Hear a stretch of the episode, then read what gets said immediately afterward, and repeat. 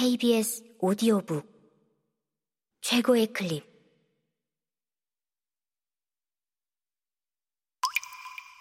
KBS 오디오북. 긴긴 밤. 루리 지음. 성우 김자연 읽음.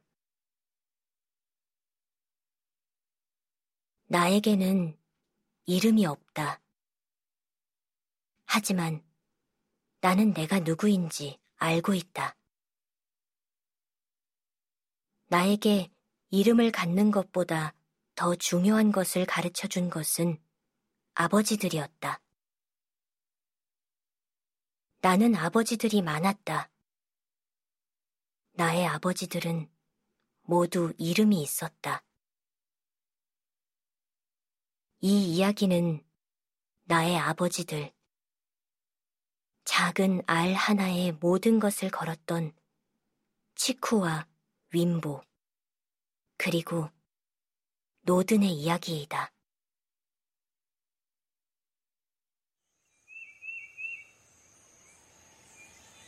코끼리 고아원. 코뿔소 노든의 말년은 극진한 대우를 받는 왕에 가까웠다.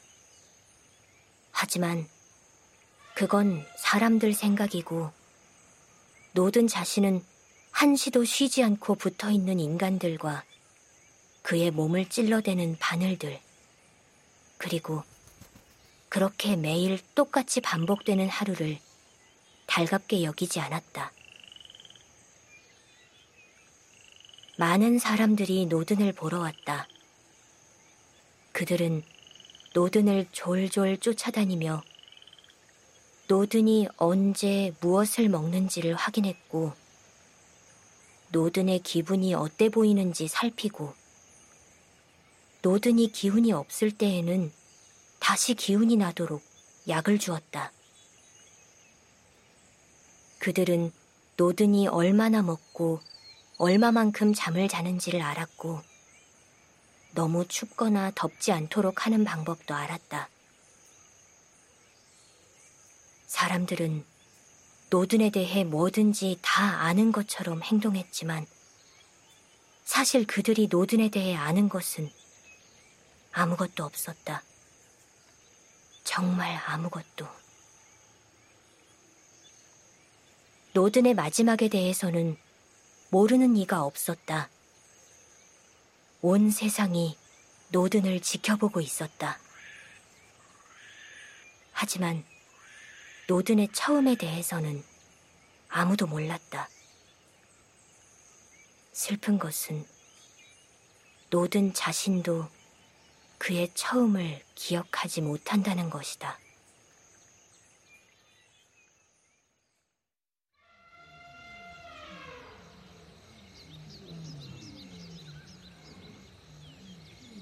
노든이 떠올릴 수 있는 가장 오래된 기억은 코끼리 코였다.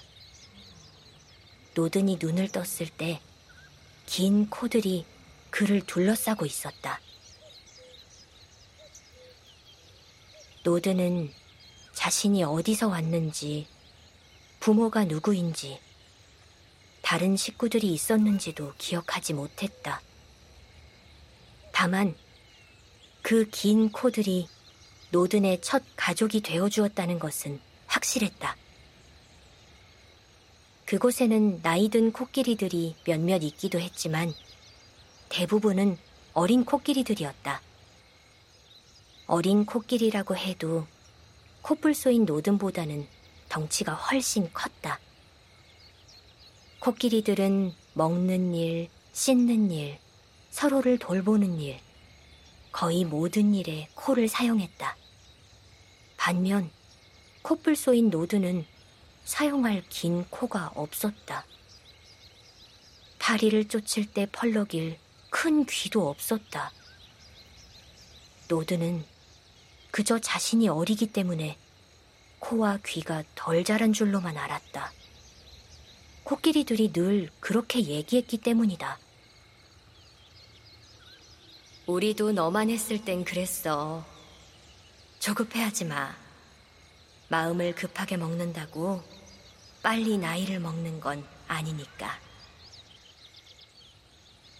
하지만 시간이 지나도 노든의 코와 귀는 자라지 않았다. 대신 뿔이 있을 뿐이었다.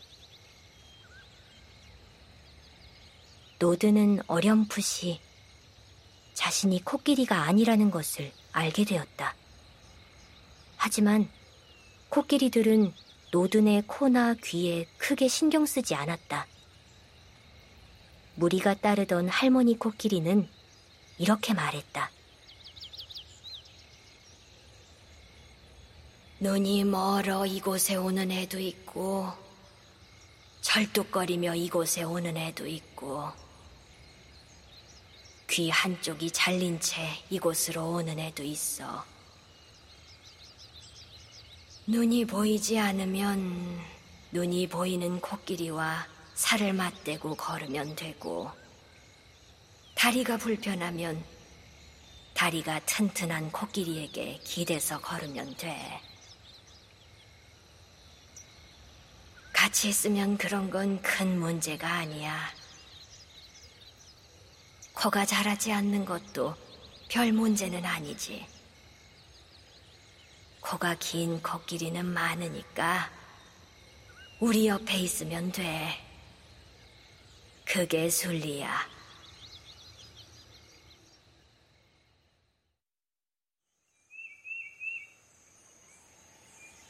노드는 한참이 지나 뿔이 어느 정도 자라났을 때쯤 그곳이 코끼리 고아원이라는 사실을 알게 되었다.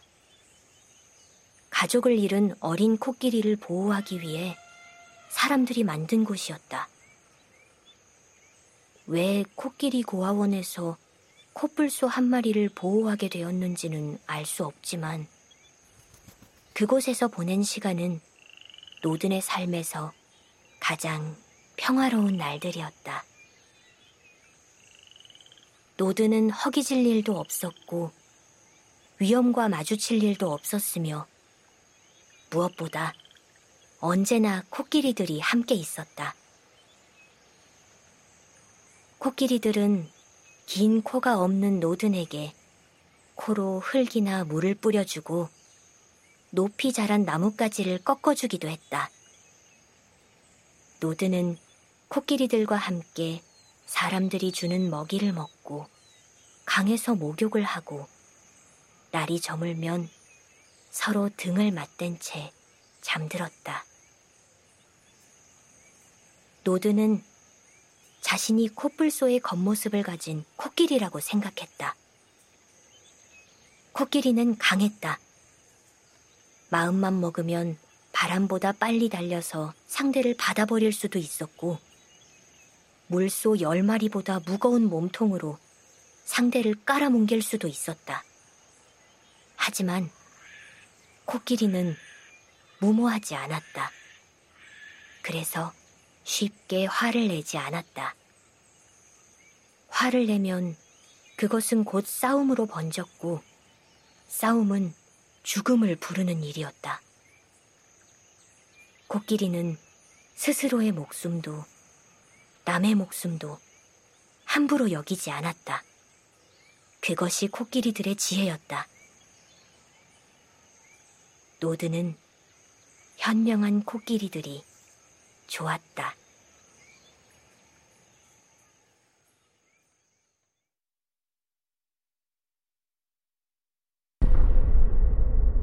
KBS 오디오북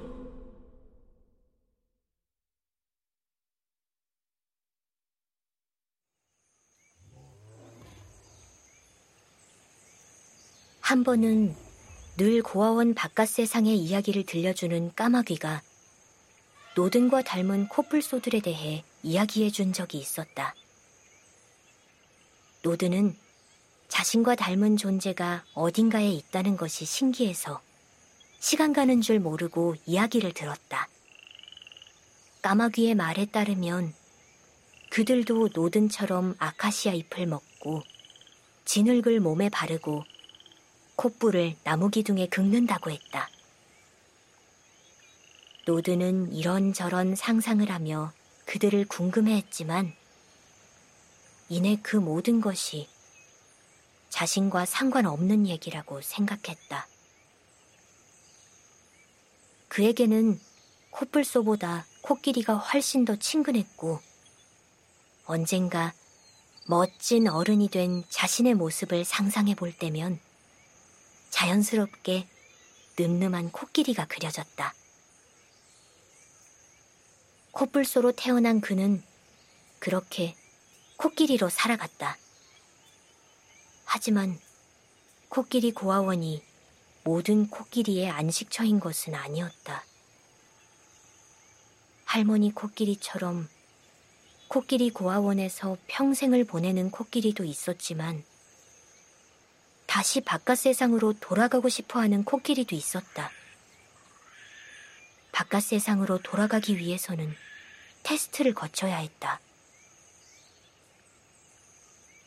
사람들은 어린 코끼리가 어느 정도 자라거나 부상에서 회복하면 사방이 철망으로 둘러싸인 곳으로 데려가 탕, 탕, 탕. 큰 소리를 내면서 찌릿찌릿한 막대기로 찌르고 무섭게 굴었다. 그러다가 다시 상냥하게 돌아와 방금 전까지 괴롭히던 코끼리에게 먹이를 건넸다. 그러면 바깥 세상으로 돌아가고 싶은 코끼리는 겁을 먹고 도망가는 연기를 했고 고아원에 남고 싶은 코끼리는 망설이지 않고 사람들에게 다가가 먹이를 먹었다. 사람들은 겉에 드러난 것만을 보고 믿는다. 하지만 코끼리들은 바보가 아니다. 사람들은 이런 테스트로 코끼리를 시험했지만 코끼리는 언제나 심사숙고 끝에 스스로의 앞날을 직접 선택했다. 노든에게도 선택의 날이 다가오고 있었다. 노드는 늘 선택의 날이 오면 고아원에 남는 쪽을 택하리라고 생각해왔다. 여생을 이곳에서 보낸다면 평화롭게 살 수 있을 것이라고. 새로 들어오는 어린 코끼리들을 도와주면서 의미 있게 살 수 있을 것이라고. 그런데 자꾸만 머뭇거리게 되었다. 그 이유를 스스로도 알 수가 없었다. 노드는 생각이 많아졌다. 그에게는 긴 코 대신 뿔이 있었고, 왜 자신에게 뿔이 있는지가 궁금했다. 전에 까마귀에게 들었던 이야기가 떠올랐다. 어쩌면 고아원 밖으로 나가 다른 코뿔소들을 만나면 알 수 있을지도 모른다는 생각이 들었다. 노드는 고작 그런 이유 때문에 고아원에 남는 것을 주저하는 스스로가 한심했다. 그는 코끼리답게 지혜롭고 현명하게 생각하려고 했다. 무모한 선택을 해서는 안 된다. 더 멀리 보고 더 많은 것을 고려해야 한다. 그렇게 되뇌었다. 마음을 다잡은 노드는 할머니 코끼리에게 고아원에 남겠다고 말했다. 할머니 코끼리가 기뻐해 줄 것이라고 생각했지만 기대와 다른 대답이 돌아왔다. 하지만 너에게는 궁금한 것들이 있잖아. 네 눈을 보면 알아. 지금 가지 않으면 영영 못 가. 직접 가서 그 답을 찾아내지 않으면 영영 모를 거야. 더 넓은 세상으로 가. 네가 떠나는 건 슬픈 일이지만 우리는 괜찮을 거야. 우리가 너를 만나서 다행이었던 것처럼 바깥 세상에 있을 또 다른 누군가도 너를 만나서 다행이라고 여기게 될 거야.